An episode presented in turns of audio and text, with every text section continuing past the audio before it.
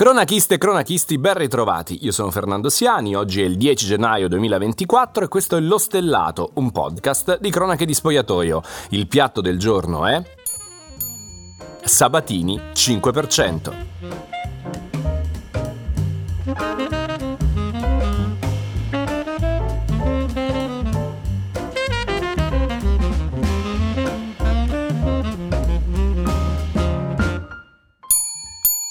Avviso per tutti gli ascoltatori, la puntata di oggi è spudoratamente di parte.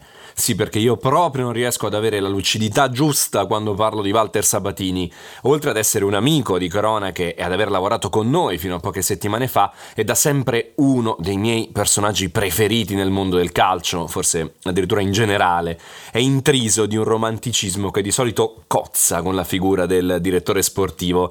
Sabatini un personaggio ironico, maledetto cinico, geniale, solitario, brillante. È la rappresentazione umana per me, del commissario Ricciardi, il protagonista delle opere letterarie di Maurizio De Giovanni, in grado di risolvere casi intricatissimi grazie al suo intuito e alla capacità sovrannaturale di vedere l'aldilà nel regno dei vivi. Una sensazione molto simile a quella provata dallo stesso Sabatini nel 2019, quando finì in coma per qualche giorno a causa di un tumore che lo costrinse a rinunciare, che ancora lo costringe, a rinunciare al secondo amore più tormentato della sua vita, le sigarette. Al primo posto c'è ovviamente il calcio, che da qualche giorno lo ha messo di fronte a una nuova sfida.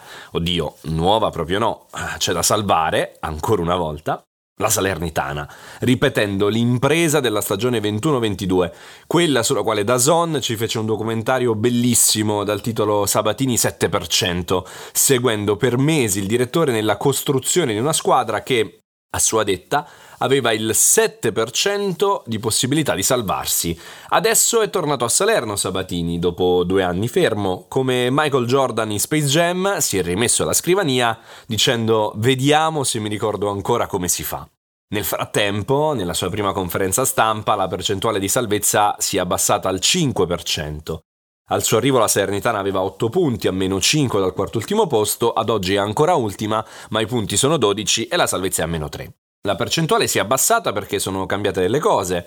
Non ha scelto lui l'allenatore, c'è da costruire un rapporto con Inzaghi, c'è meno budget da spendere sul mercato e c'è anche da considerare purtroppo un aspetto. Walter Sabatini rispetto a due anni fa, pur mantenendo una elasticità mentale, una professionalità impareggiabile, Deve fare i conti con una salute sempre più precaria e solo una passione smodata come la sua poteva portarlo ad accettare ancora una volta un lavoro così stressante.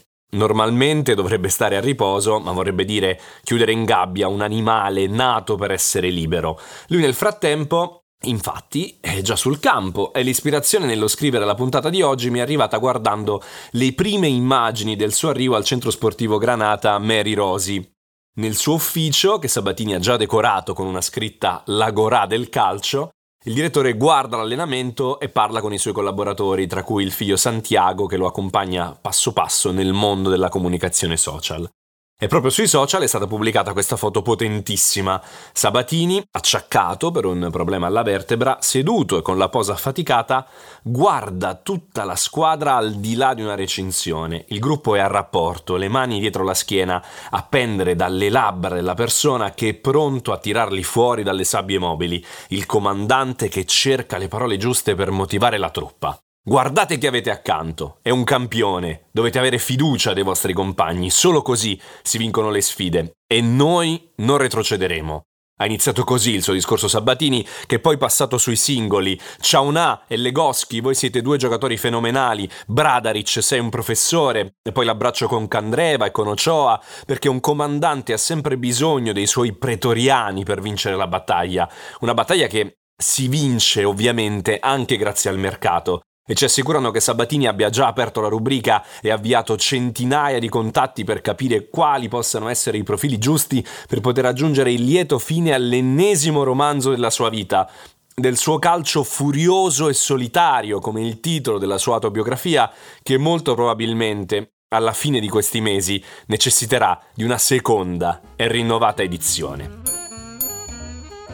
Servizio finito, io prima di salutarci vi ricordo che questa sera alle 19.30 sul canale YouTube di Cronache di Spogliatoio ci sarà la semifinale della Supercoppa di Spagna 2024 tra Atletico Madrid e Real Madrid. Che derby! Nel frattempo lo stellato torna domani pomeriggio.